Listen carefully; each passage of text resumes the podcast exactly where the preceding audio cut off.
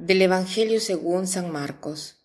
En aquel tiempo Jesús fue a la región de Tiro, se alojó en una casa procurando pasar desapercibido, pero no lo consiguió. Una mujer que tenía una hija poseída por un espíritu impuro se enteró enseguida, fue a buscarlo y se le echó a los pies. La mujer era griega, una fenicia de Siria, y le rogaba que echase el demonio de su hija. Él le dijo, deja que coman primero los hijos, no está bien echarle a los perros el pan de los hijos. Pero ella replicó, Tienes razón, señor, pero también los perros debajo de la mesa comen las migajas que tiran los niños. Él le contestó, Anda, vete, que por eso que has dicho, el demonio ha salido de tu hija. Al llegar a su casa se encontró a la niña echada en la cama y el demonio se había marchado. Imaginémonos la escena de, esta, de este Evangelio del día de hoy, ¿no? En los últimos días hemos escuchado que ha sido un periodo muy empeñativo, muy agitado para Jesús y siempre ha estado rodeado de tanta gente y gente peligrosa porque están desesperados por acercarse a Jesús, empujando y todo lo demás, quién sabe qué es lo que hubiera podido pasar, ¿no? Hemos escuchado de milagros y sanaciones de parte de Jesús.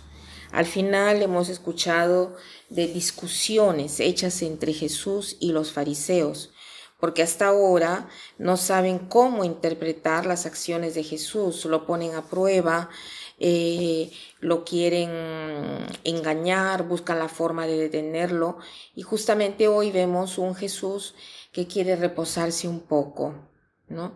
Quiere ir a un lugar donde puede estar escondido, no para no hacer milagros ni predicar, sino para reposarse, descansar, ¿no? Está de repente sentado en una roca con un vaso con agua o orando al Padre con los ojos cerrados. Pero cuando está ya por descansar, llega una mujer con la hija, hablando, pidiéndole por su hija poseída. ¿no? Eh, Jesús abre los ojos y ve a la mujer que se le arroja a sus pies y que comienza a suplicarle de sacar fuera el demonio de su hija. El evangelista Marcos nos dice que era una mujer extranjera, griega y de origen sirio-fenicia. No sabemos qué lengua hablaba, pero como extranjera puedo decir que cuando uno se encuentra en una situación de gran emoción, hablar una segunda lengua es todavía más difícil y la gente se revela todavía más. Esto quiere decir que su apariencia seguramente no les gustaba a todos, ¿no?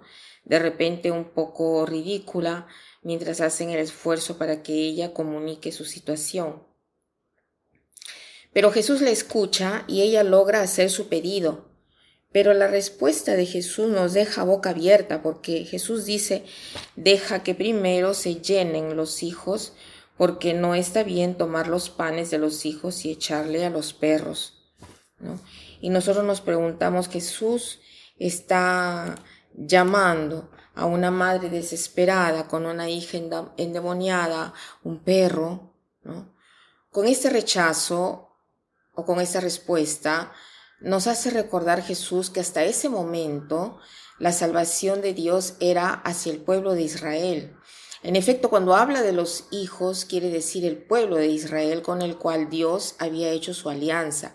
Y cuando dice perros, quiere decir todos los extranjeros fuera del pueblo de Israel y de la alianza.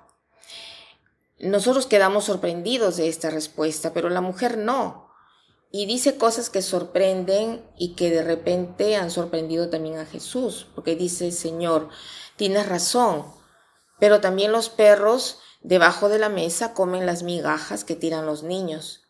O sea, ella se humilla delante de Jesús, acepta de ser extranjera y que está fuera de la alianza, pero reconoce que Jesús es el único que puede salvar a su hija.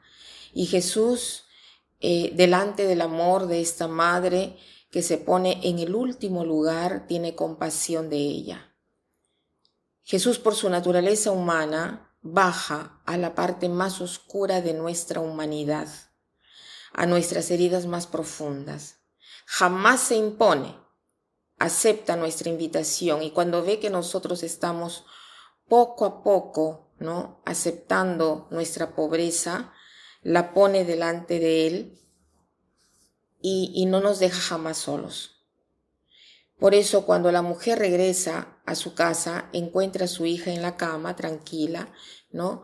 Y, Jesús hace un milagro a esta extranjera y se comienza a ver que su mensaje no es solo para el pueblo de Israel, sino que es universal y es para todos. Entonces también nosotros sintámonos fuertes ante esta promesa, que Jesús no nos deja jamás solos en nuestras miserias. No importa si estamos siempre sentados en la primera banca en la misa o si ha pasado eh, tiempo desde nuestra última visita a la iglesia. Eh, según compartamos nuestra miseria con Jesús, hoy Él bajará a ese lugar de oscuridad y de herida. Estará presente y nos amará también ahí.